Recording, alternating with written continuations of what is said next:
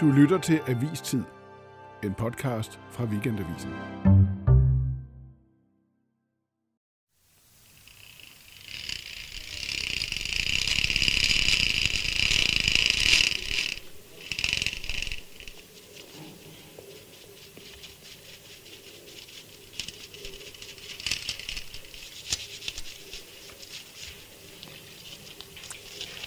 Brian Nygaard, kan du høre, hvad det er, vi lytter til her? Jeg har også et meget konkret gæt. Ja. Jeg tror, vi lytter til en den, den mekaniker, der står og reparerer en cykel. Og jeg Ja. tror faktisk, lyden er fra en Jørgen Let-film. Nemlig, hvilken? Øh, Jeg tror, det er fra en forårsdag i helvede. Fra 1976. Ja. Hvad er det for en, et løb, den handler om? Jamen, det handler om Paris-Roubaix, som er sådan det store løb i foråret. Den klassiker, alle kender, hvis man kun kender en. Og det er sådan det hårdeste løb overhovedet, fordi det er på brosten. Og hvad er der foregår lige her, når man står og renser cyklen? Jeg tror, han står sådan, jeg husker scenen, så står han med en pensel og, og, øh, og renser den bagerste del af kransen, altså der, hvor kæden øh, ligesom skal have fat. Det er rigtigt, og den skal være, den skal være helt ren. Den skal være fri for støv og Ja. snavs. Er det det? Ja, det er det, og det er jo sådan ret ironisk, fordi der, de kører ikke ret meget mere end et brostensstykke, så er alt det der arbejde i virkeligheden spildt, fordi at de bliver så smadret af cyklerne. Og Hvor- det, det gør de jo egentlig stadigvæk. De er jo Hvor- bare blevet mere skrøbelige med Hvorfor, tiden. hvorfor gør man det så? Altså, det er jo ikke, man har jo ikke øh, ekstreme situationer i elitesport af praktiske årsager. Man har det jo fordi, at det kan fortælle nogle historier, og at vi ligesom kan komme tæt på det her vanvid. Det også er, når det er smukkest i virkeligheden.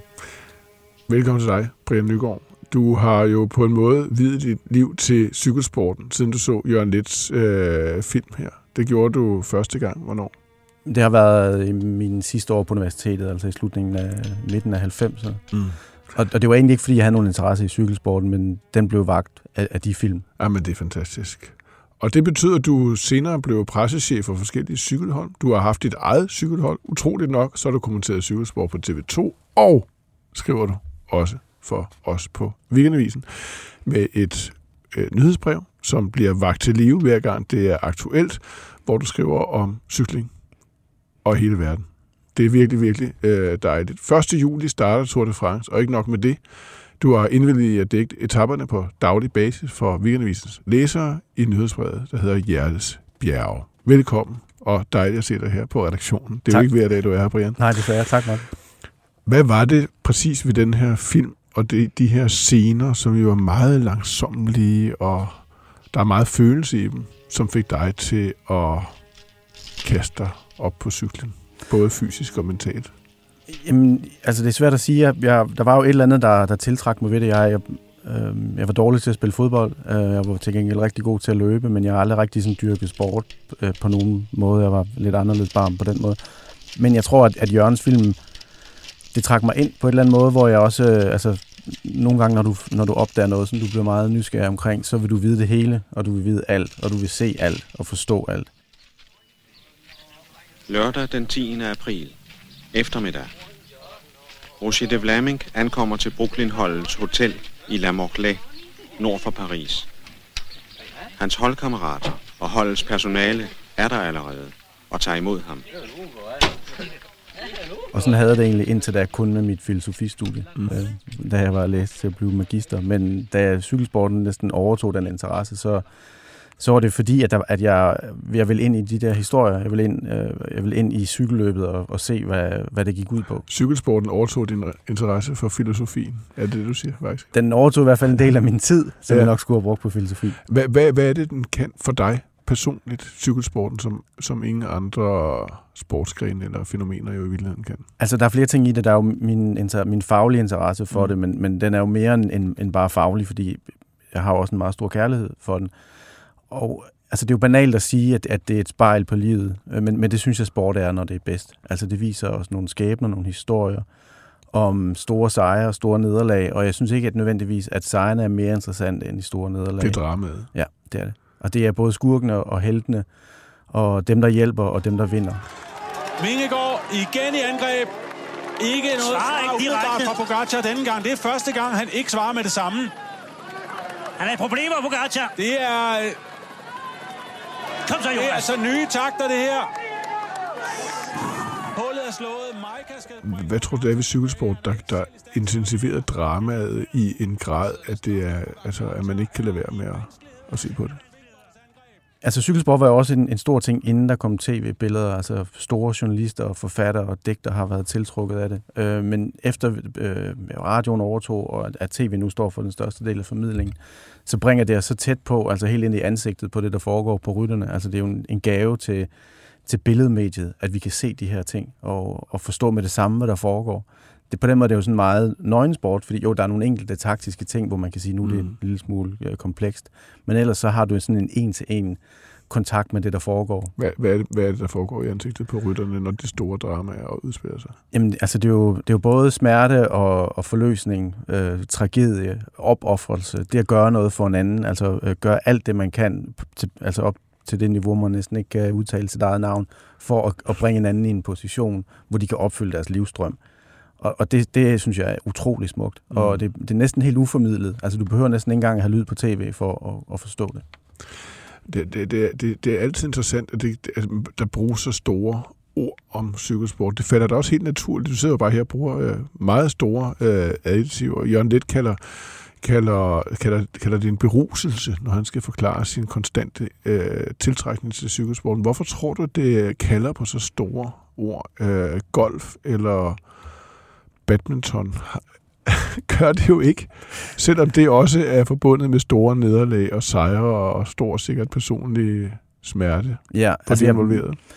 Man kan måske sammenligne det, altså der er sikkert også nogen, der får den, den type følelser af andre sportsgrene, det er sikker på.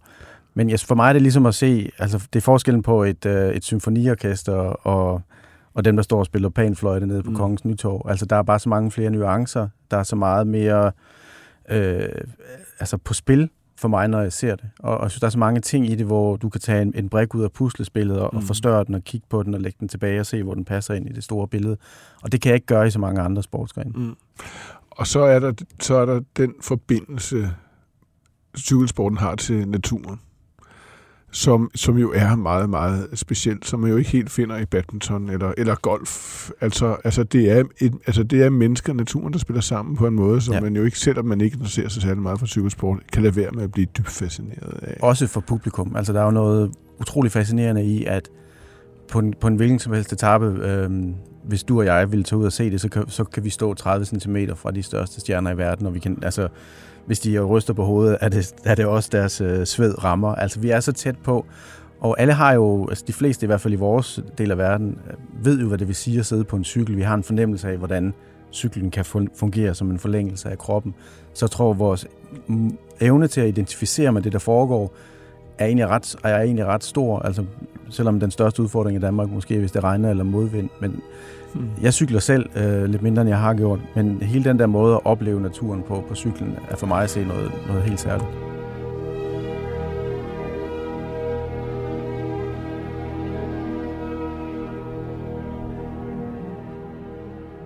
tror, der ligger en, en form for, for urfortælling og urkamp for men, altså i, i menneskets øh, historie i cykelsporten. Altså, altså vores forhold til naturen. Kamp Ja, det tror jeg. Altså, med naturen. Der er jo... Forsøg på at overvinde, eller blive overvundet Ja, altså jeg synes, der er jo noget... Øhm, der er jo der er en fortælling om både om, om, om selvovervindelse. Altså, Rytterne bliver stillet over for de, de mest vanvittige betingelser, altså regn og sne og våde nedkørsler i, altså i forfærdeligt uvær, som jeg så, da jeg dækkede Julie Talje for visen for, for kort tid siden. Så vi har sådan en, altså vi har sådan en fortælling om det, at man, ja, man kan sige, at man overkommer naturen, men man er jo også på en eller anden måde naturens vold, og naturen vinder jo altid øh, på godt og ondt. Så på den måde, så er det også sådan en, en sport, der utrolig smuk at følge, næsten uanset hvordan, hvordan vejret Man tænker det jo på alle de der nedkørsler. Ikke? Altså, der var jo et svejsisk rytter, der i sidste uge døde, Gino Metter, øh, og det er jo det, man tænker jo, øh, hver gang man ser en nedkørsel. Vingegaard havde den der helt sindssyge nedkørsel sidste år. Og man tænker jo, altså, øh, det er fuldstændig tilfældigt. Ja. Tilfældigheder, der afgør, at den her mand ikke øh, bliver knust mod klippesiden. Ja. Og, og det, altså, der er jo ikke noget sikkerhedsnet når du kører ned ad et bjerg. Du kan jo, altså nogle gange kan du have en, en gendarm, der, der, der ligesom advarer om, om et skarpt sving, eller et eller andet. Hvis der er en rytter, der er styrtet foran dig, så kan du ikke nødvendigvis nå at bremse ned. Og det er jo på spil hele tiden. Er man bevidst om det som rytter også? Det er man ekstremt. Er, er, man, ja, er, er, det, er man risikerer livet nu? Jeg tror, at, øh, eller jeg er sikker på, altså den, de rytter, jeg har, talt med igennem de sidste 20 år, altså man, man er nødt til at slukke for en del af sin bevidsthed om, hvor farligt det er, når man er midt i konkurrencen. Du må også tænke på, at der er nogle af dem, der, der bliver sat opad. De er nødt til at tage nogle, øh, løbe nogle risici nedad. Mm. De er nødt til at presse det op til det punkt, hvor at en lille fejl kan, kan få meget alvorlige konsekvenser. Det er også en del af det, der gør, at du siger, at taberens historie er lige så interessant som vinderens. Altså måske endda mere interessant. Hvorfor? Fordi at, altså, der er jo du kan, altså en, en utrolig smuk sætning, der blev sagt på et tidspunkt af en, af en dansk øh, hjælperytter, der hedder Jesper Vore, som, øh, som lød, at du kan ikke gemme dig på et bjerg. Altså, du, kan ikke, du kan ikke tale dig fra, hvordan du er kørende. Du kan ikke lyve dig fra, hvor langt der er op til den første gruppe, og, og du er simpelthen nødt til at... Altså, du får ligesom sænket et spejl ned foran dine egne evner, når du kører opad, øh, eller når du kører nedad. Og, og der synes jeg, altså, at øh, fortællingen om, om hjælperytteren, der, der satser alt på en nedkørsel for at komme tilbage og hjælpe sin kaptajn i den forreste gruppe, er, er lige så interessant som, som den kaptajn, der har nemmere ved at køre op ad bjerget, og derfor så har det forspring over for sine konkurrenter. Det vil, jeg, det vil jeg lige så gerne fokusere på i min historie om det. The white jersey, well, he's trying to attack the yellow. He's taking every risk, and it's one risk too many. Vengegaard has flown. 28 kilometers to go. The yellow jersey means everything to Tadej Pogacar, but sometimes you have to take a calculated risk. Brian, vi taler om, om, om rytterne nu. Turen starter 1. juli i Bilbao i Spanien, og alle går jo og taler om, at det her det bliver til et opgør mellem Vingegaard og Pogacar. Hvorfor er de to så meget bedre end resten af klassemarkedet lige nu? Altså, det har de nok primært deres øh, forældre at takke for, fordi det er, det er genetik. Altså, de er jo begge to øh, udstyret med, med en fysik, som er ufattelig få mennesker i en normal befolkning øh, for ondt. Altså, de, deres ildoptagelse, deres måde at omsætte kraft øh, er, er noget helt særligt. Og så er de selvfølgelig også blevet opdaget som de talenter, og de er blevet finpudset og udviklet af de hold, de har kørt for. Og så har de så et hold bag sig, der gør, at de ligesom kan blive bragt i en position. Og, og, og så har de også en, en psyke, som, som når man læser de nyhedsbreve, gør en næsten, altså, altså man bliver helt svimmel med tanken om, hvad det kræver. Altså i, i, i de seneste brev, der fortæller du om den optagethed, toprytterne har af, af deres vægt. Og ja. det mad, de spiser, og de kigger på hinandens arme, overarme, for at se, hvordan de ser ud lige nu, og, og, og, og deres, deres egne. Prøv lige at forklare, hvad den der optagethed af vægten betyder. Altså for at give dig et eksempel. Øh, de fleste danskere kender øh, stigningen op til Alpe med hårdnålsvingen, altså 13 km hård stigning. Og hvis du som toptrænet rytter øh, slipper rundt på, lad os sige, et, et, et halvt kilo for meget, altså fedt, du ikke kan bruge andet end, at du skal, du skal bære dig selv op, og det er lidt hårdt, fordi du vejer det er forskellen på at vinde og tabe Tour de France. Altså mm. det, er, det er de 20 sekunder, 30 sekunder, der gør, at, at du ikke er i den første gruppe. Og så er du ikke med i slutspillet. Øh, så det er sådan set så simpelt. Altså, men det er ikke bare, bare det, de spiser. Det er jo også, øh, altså, de tager urinprøver hver morgen for at finde ud af, om de har væske nok. Og de må heller ikke have for meget væske, fordi det binder. Men, øh, men det lyder som om, det er jo sådan en eller anden form for, for altså mental tilstand af konstant. Øh, det, lyder, det lyder ikke sundt. Altså, det lyder nærmest sygt, at man øh, altså, lever et liv, hvor man er så optaget af, af, af, af vægt og fysisk tilstand. Ikke? Jo, men husk på, at atleter på det her niveau og, og rytter, der, der kan nå så langt, de identificerer sig med deres krop på en helt anden måde, end vi gør. Hvordan? Jamen altså, de er, øh, de er fuldstændig afhængige af, at deres krop kan fungere på det her helt ekstreme niveau.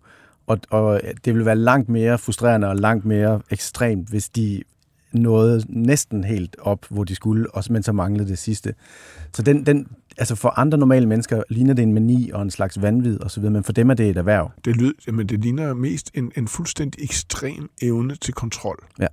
Altså ekstrem evne til at kontrollere sig selv. Ja, det er det, men også husk på, at nogen har fra naturen sådan lettere ved at, at, at komme op på det niveau og blive så tynd og, og, og komme helt ned i vægt. Andre skal slide på en helt anden måde og pine sig selv. Det er nogle af de toprytterne behøver. Prøv, prøv lige at sætte Jonas Vingegaard ind i den historie her. Altså Jonas Vingegaards historie er så speciel, fordi han, han mange gange i sin opvækst øh, lige så godt ikke kunne være blevet cykelrytter, fordi han var så lille og så splejset øh, og, og blive rytter i Danmark på den måde, hvor du virkelig skal bruge albuerne, og hvor dem, der er, er et halvt hoved højere, er langt bedre end dig. Så der var mange gange, hvor han var tæt på at opgive ævret, men der var åbenbart et eller andet, der trak ham tilbage hver gang. Og da han så først kom til Sydeuropa og havde mulighed for at vise, hvor god han var til at køre op, så gik det faktisk relativt stærkt.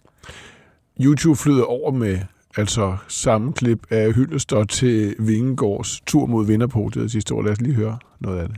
Jonas Vingegaard. Pogacar n'arrive pas à suivre Vingegaard. Vingegaard catches Bardet. Et Jonas Vingard qui va balayer Nairo Quintana, mais quelle étape Pogacar dropped by Godu and Yates. This is an absolute hammer blow. Pogacar en perdition. Det er et flot podie, det her. This is uh, very, very big for me. It's, uh, yeah, it's incredible. Um, Jonas Vingegaard De har sgu øve sig lidt på den udtalelse mange steder i verden. er, øh, er hans evne til kontrol bare det lige præcis mere udviklet og mere standhaftig og bedre end andres. Ja, det er den uden tvivl. Altså han er jo også, en ting er at have et, et øh, gudsbenået naturtalent, noget andet er at forvalte det. Selvkontrol. Ja, ja, selvkontrol er jo en kæmpe stor ting, men der er jo også alligevel, du kan ikke øh, kontrollere dig til en Tour de France sejr. På et eller andet tidspunkt er du nødt til at slippe din egen kontrol og gøre noget, der ligesom kommer, altså hvor du tager en, en chance, fordi ellers så, øh, du kan ikke øh, vinde turen ved at være påholdende. Så der er ligesom det her sted, hvor selvkontrollen slipper, og ja, enten intuitionen eller et eller andet form for vildskab, et eller andet indeni, der skal ud, der tager, tager over, ellers så kan du ikke vinde. Og, og, og forstår du også Vingegaard sådan? Altså, hvor er det hans vildskab, vildskab så kommer til syn? Altså ja, for mig at se som person og som cykelrytter er der, er der en, meget stor forskel. Han er jo meget påholdende. Jeg vil ikke sige, at han er introvert, men han er i hvert fald ikke typen, der befinder sig naturligt i mediebilledet. Jeg tror meget hellere, han vil, vil være fri, hvis jeg skal være helt ærlig. Men hans evne, altså han er jo en helt anden på cyklen, og han er, han er nådesløs, og han er frygtløs, og han, han tager nogle chancer en gang imellem. Det kunne vi også se sent inde i turen, hvor han egentlig ikke behøvede at tage chancer på nedkørslen, hvor han var tæt på at styre, som du mm. nævnte før. Så der er den her øh, øh, meget interessante kontrast mellem rytteren og, og personen, som jeg meget gerne vil, vil tættere på i min, i min forståelse og min formidling af det til vores Og, læsere. og når, når nu hørte vi hele det her potpourri af, af, af altså råben og skrigende cykelkommentatorer verden rundt, der er vildt optaget af Jonas Vingegaard. Hvad er det, de er optaget? Er der noget specifikt ved ham, som du kan se samler den internationale interesse? For det første er han et nyt navn. Altså han blev nummer to i turen året inden, i, altså som, øh, som stand-in for den kaptajn, der styrtede. Og det var en kæmpe overraskelse, men ingen havde troet, at nogen i de næste fem år skulle komme i nærheden af Tadej Pogacar. Altså det var næsten sådan mentalt umuligt at forestille sig ham blive sat på et bjerg. Og det gjorde Vingegaard, og han gjorde det flere gange. Han gjorde det på det, altså den største etape i Alperne og den største etape i Pyrenæerne. Du skrev så også noget, som jo ikke... Det handler om Vingegaard, men det handler også om noget andet, og det skrev du øh, også for nylig, nemlig at lige nu der har Danmark de bedste rytter i verden. Altså danskere kan vinde alle etaperne. så- Altså alle etapper i Tour de France kunne potentielt vindes af en, en dansker. Og så skriver du, læs lige den sætning igen, som om du også lige skulle overbevise dig. Ja. Øh, øh, altså, det er næsten ikke til at fatte. Altså, er der noget ved den der altså kombinationen af, af, af selvkontrol og så evnen til at give slip, som kendetegner de danske ryttere? Altså, hvad er det, der gør, at vi er så stærke? Altså det interessante er jo også, hvis man ser på de danske ryttere, der er på den her, det her meget høje niveau internationalt, blandt de allerbedste i verden. Lige nu har vi tre ryttere i top 10 i verden, hvilket er virkelig usædvanligt, aldrig sket før. Og de er alle sammen meget forskellige. Altså personlighedsmæssigt minder de ikke særlig meget om hinanden, men de har i hvert fald det til fælles, at de på hver deres måde er i stand til at vinde de største cykelløb i verden. Jeg tror, de, altså udover at, at vi har også været meget heldige, jeg tror ikke, Danmark nødvendigvis skal klappe sig selv for meget på skuldrene over, over det arbejde, der er blevet gjort. Vi har også genetisk været enormt heldige med den øh, aldersgruppe, der, der lige nu dominerer den øverste del af sporten. Er det tilfældigt, du? Det er ikke kun tilfældigt, men der er i hvert fald, altså, hvis man ser på øh, de sidste 10 år, er medlemstallet blevet halveret af unge ryttere, der søger licens i Danmark, altså for at, at blive cykelrytter på amatørniveau. Så øh, jeg vil sige, øh, vores evne til at producere talenter fremover, skal vi ikke tage for givet på nogen måde. Men det, man har set, og det man også så, da Bjarne Ries vandt for, for 25 år siden, 26 år siden er det nu, at der sker noget, når, når man ser en fra ens eget land gøre det allerstørste. Altså det, jeg tror, det, det bringer folk enten ind i sporten som tilskuer, men jeg tror også, det, det bringer folk ud på cyklerne i en ung alder, fordi de også gerne vil, vil være en stjerne. Det er inspirationen, det kan give. De unge danske ryttere, skriver du også, øh, måske også de tre, der ligger på top 10 i verden, de lever forbavsende lidt i fortiden. det er meget interessant, du skriver det, fordi der er så meget af cykelsportens fascination, der er nostalgisk, nogle gange endda sentimental. Ja. Det gælder ikke de mennesker her. Nej. Hvorfor?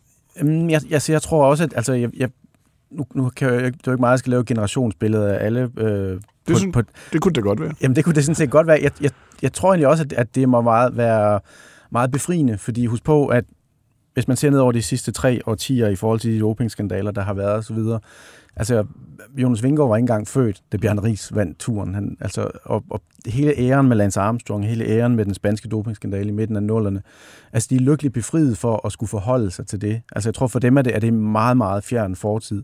Så, og, og der er jo også sket meget, altså da, da de danske ryttere slog igennem i slutningen af 80'erne og starten af 90'erne, der levede de under kummerlige forhold i, øh, altså, i Herberg og Belgien og Italien og, og så videre.